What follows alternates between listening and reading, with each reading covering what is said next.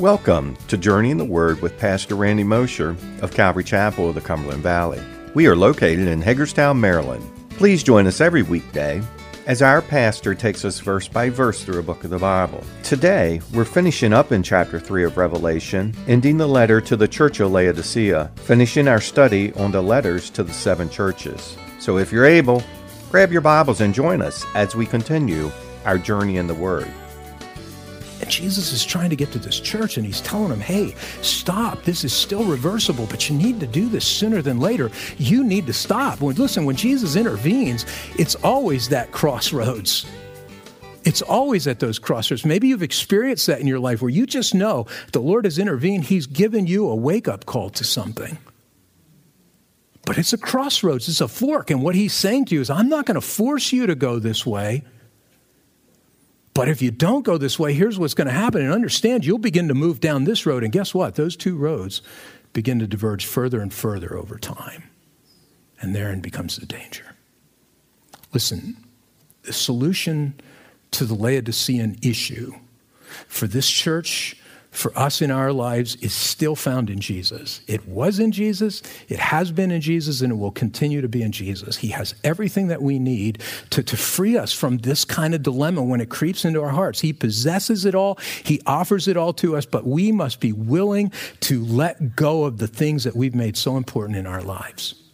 We need to be willing to let go and to willingly turn and turn to him. Not just turn to spiritual things, but to turn to him. Look, my message to you this morning is if you've got Laodicea going on, yeah, I want you to go read your Bibles. Absolutely. Yeah, I want you to be in fellowship here in church. Absolutely. But you know what? That's not the message. Because you can do all those things and still be living Laodicea. The call is to turn back to Jesus, to turn to him and to say, I submit. Isn't that the hardest word? We hate it. It is the dirtiest word in our vocabulary for most people. I submit. Most of us think it's kind of like being back in high school when they were teaching you how to wrestle. And if the girls did that, I don't know. But I know they made the guys do that. And I was always the one that got thrown on the mat and somebody would grab me and pull my arm behind me. It's like, uncle. And so we think of that when we hear that word submit. And to some degree for us as human beings, it does feel that way. That, you know what? Oh, yeah, okay, Lord, okay. But it doesn't need to be. It doesn't need to be. What does he say? If you love me, you'll keep my commands. And my commands are what? They're not burdensome. They're not burdensome. They're not going to make you scream, uncle. We need to let go. And we need to recognize our real need and be willing to turn to him to buy what he alone possesses that will meet our need, what he has for us. Now, when Jesus says, buy from me, those words, buy from me in your Bibles, he's not saying that there's something that you have to do to purchase those things from him. Some people misinterpret that and make it about that. He's not saying that at all. We know that because everything Christ offers to us is offered apart from any action on our part other than we receive it by what? Faith. And faith is not a work, despite what somebody would tell you. Faith is not a work. Faith is to believe. We don't earn anything from Jesus through our good works, through our self-effort. And to suggest such a requirement would be to contradict God's word given to us in Scripture about these things. But the implication of buying from him is simply that we would put our effort in seeking these things he offers us instead of putting it in accumulating the other stuff that we're accumulating to our lives. As one commentator said it, all this self-sufficiency must be expended in the labor of getting from me, Jesus, getting from Jesus, these absolute necessities. That's what the price is that we pay, that we would turn from our own self-sufficiency, from our own self-dependency, and set our hearts to diligently seek the things that Jesus possesses and offers to us. Lord, I want all that you have. I want all that you have.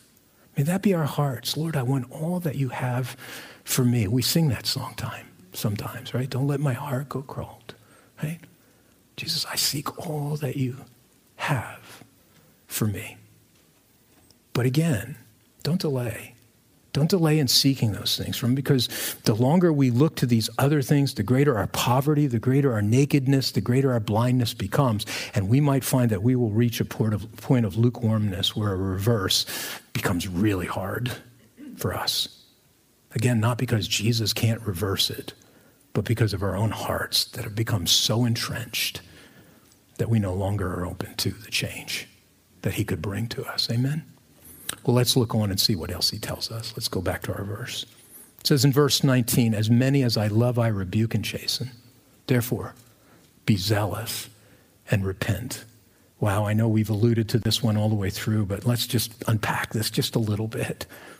When Jesus is saying this, be zealous, Jesus is saying, you know what he's saying here? He's saying, therefore, because of the love that I have for you, therefore, because of the love that I have for you, because you know my heart of love and my desire for you, be zealous and repent. Because of what I've done, because of my view towards you, because of what I've done for you, because of these things, be zealous and repent. Be zealous. It literally means become hot. Become hot. Remember, he's talking to a church that's lukewarm. He's here saying, become hot. Stop being in the middle of the road. Become hot for me. Jesus is saying, repent and turn away from your lukewarmness and become hot again. In essence, he's saying, turn away from these wrong things and turn back to me and allow me to make you hot again. Why? Because now you know how much I love you. You know, I got to tell you, as if I were sitting in a congregation of Laodiceans reading this, and I think to myself, after all the criticisms, he really does love me. Because if he didn't, he'd say nothing. He'd just wipe me away, you know, remove me. But he's warning me because he loves me. This is a hard message. It's a hard message to them. It's a hard message to us, no matter how we look at it. But this is Jesus' heart behind it all. This is why he's saying it. Jesus is saying, I'm confronting you like this because I love you. I love you.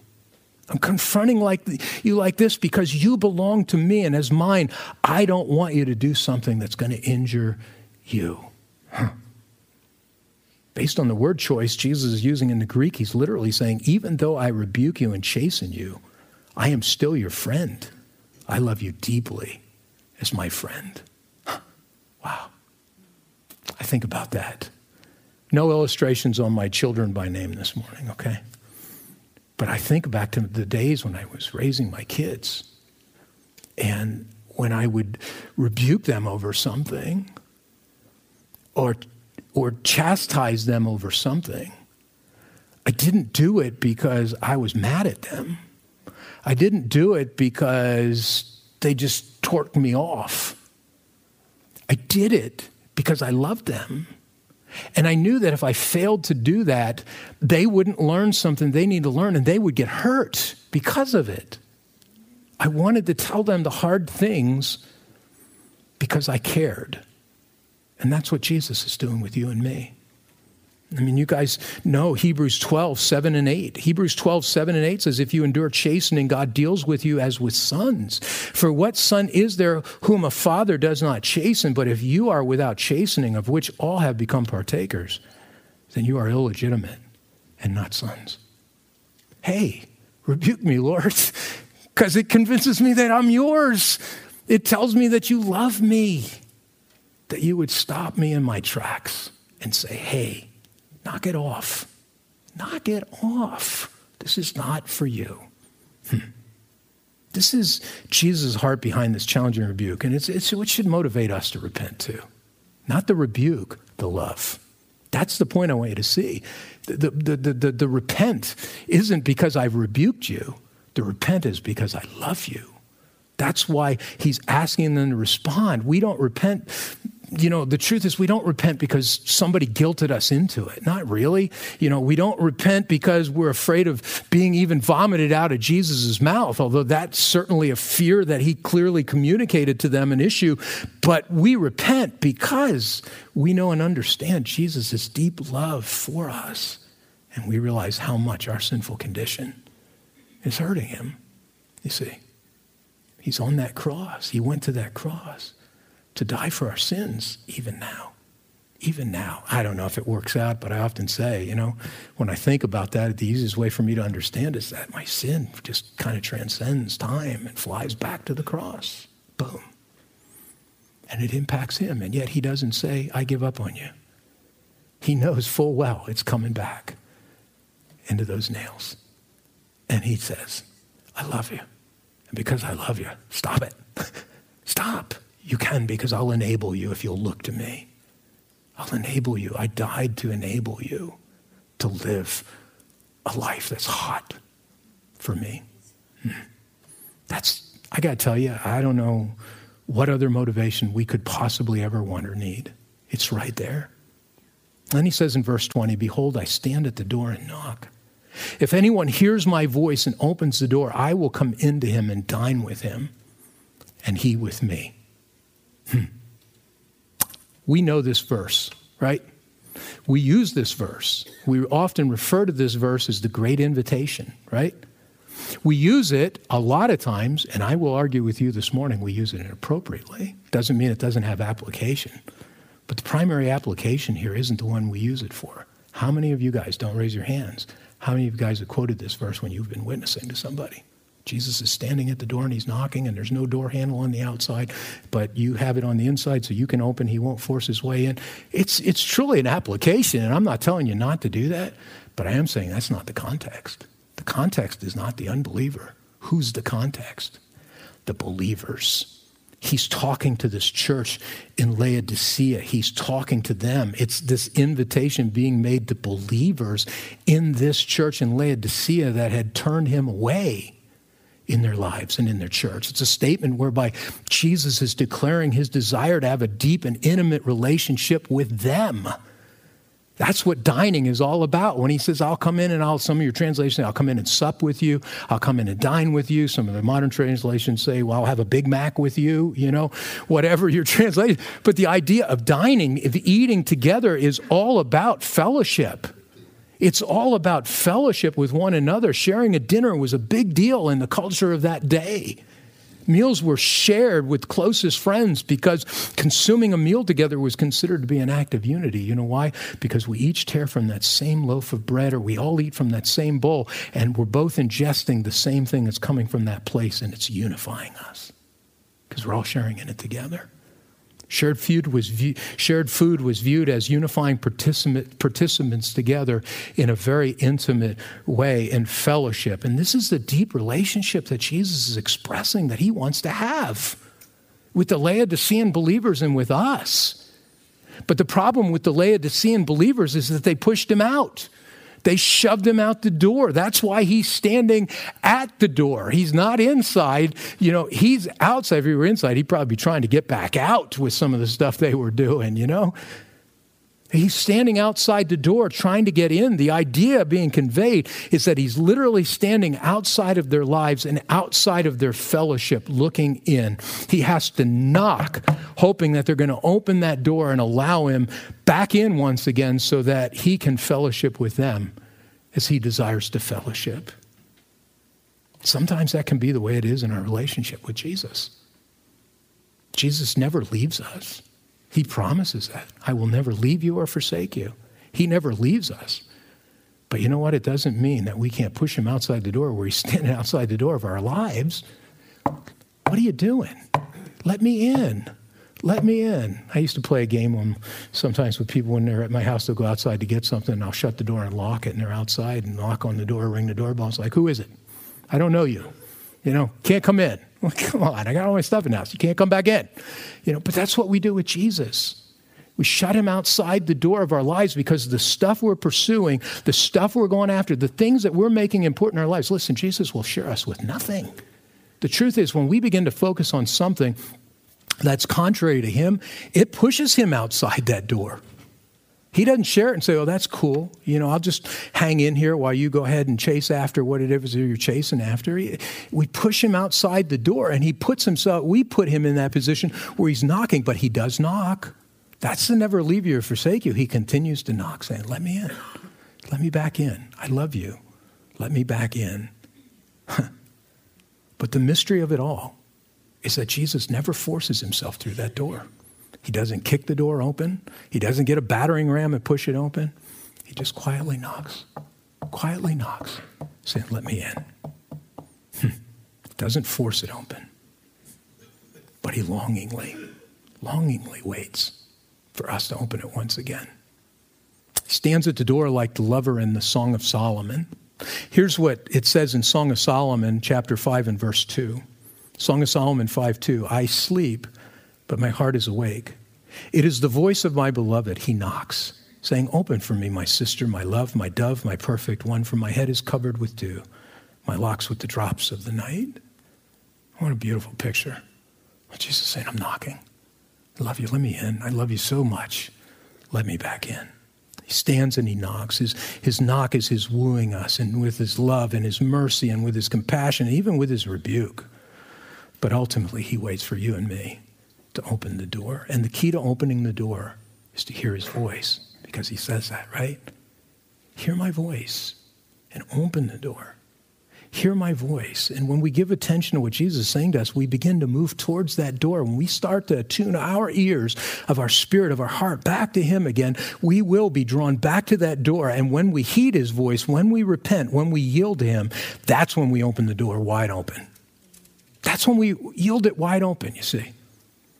And that's what he promises. He promises that he will come in and he's going to enter into that intimate fellowship dinner with us once again, intimate fellowship that we enjoyed with him before we forced him out the door by our sinful attitudes. And as fellowship is restored, guess what? Lukewarmness is replaced with heat once again, because he'll begin to stoke those fires. You can't help but to have zeal when you're dining with the Lord like this.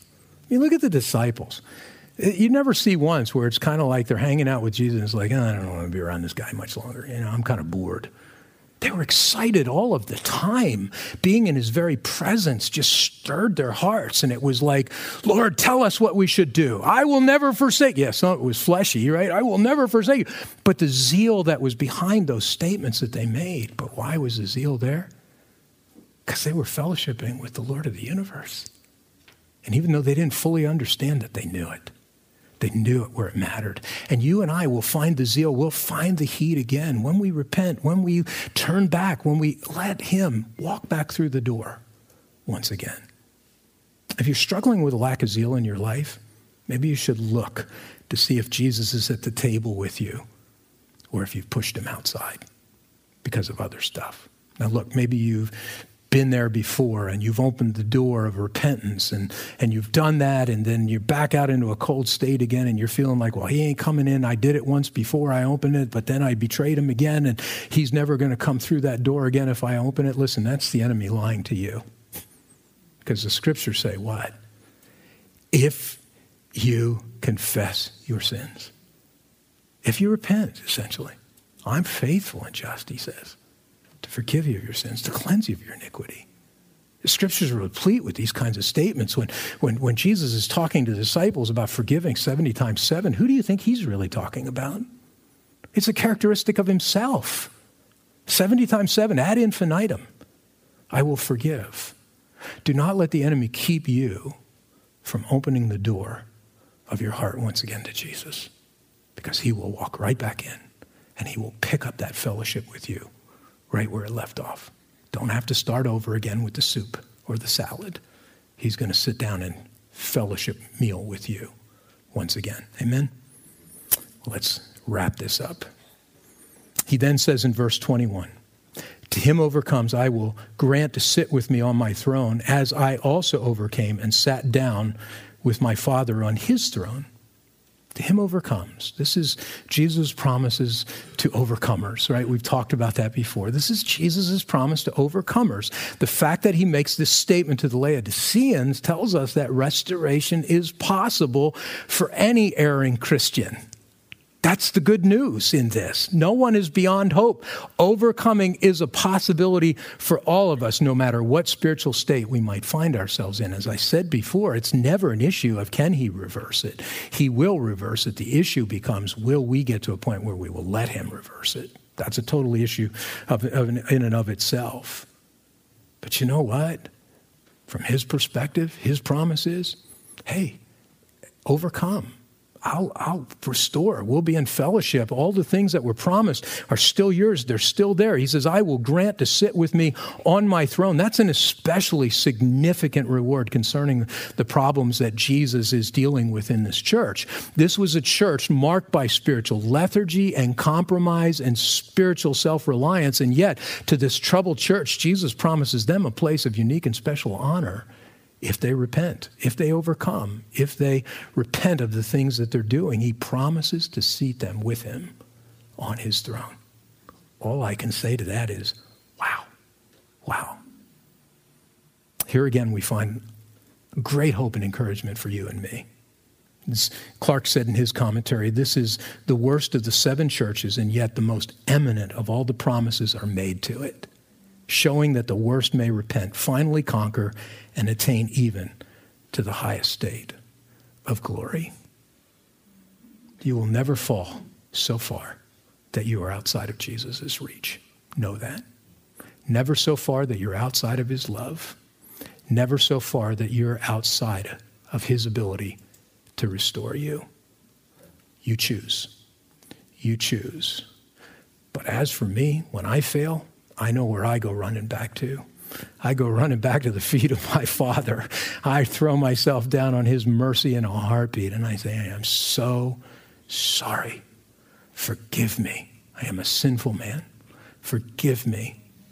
And then I get up, and I wash my face, and I walk on in fellowship with Jesus.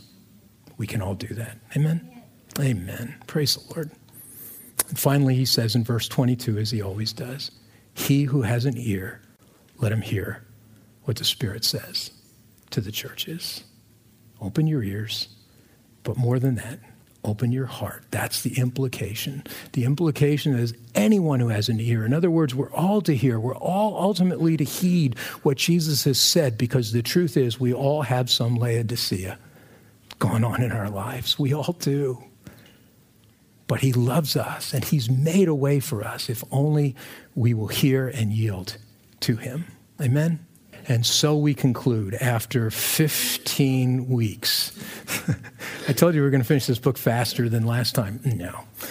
We conclude after 15 weeks, the seven letters to the seven churches. Next week, on Resurrection Sunday, we're going to begin making our turn into chapter 4. And I think you're going to find this very fascinating. I think it's an absolutely appropriate message for Resurrection Sunday, what Jesus is about to say to them. And there's some really awesome things to be noted in there. So read ahead.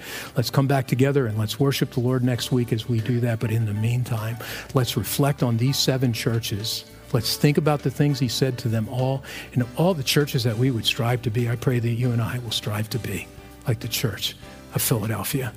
One may be of little strength, but one in which, you know what, the Lord's going to open a door that no man can close.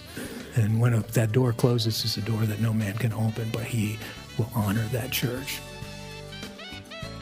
Thank you for joining us for another episode of Journey in the Word, a verse-by-verse teaching ministry of Calvary Chapel of the Cumberland Valley. If you would like to listen to more teachings or find out more information about us, go to www.journeyintheword.org. That's www.journeyintheword.org. Thanks again for listening. We hope you'll tune in for our next episode as we continue our Journey in the Word.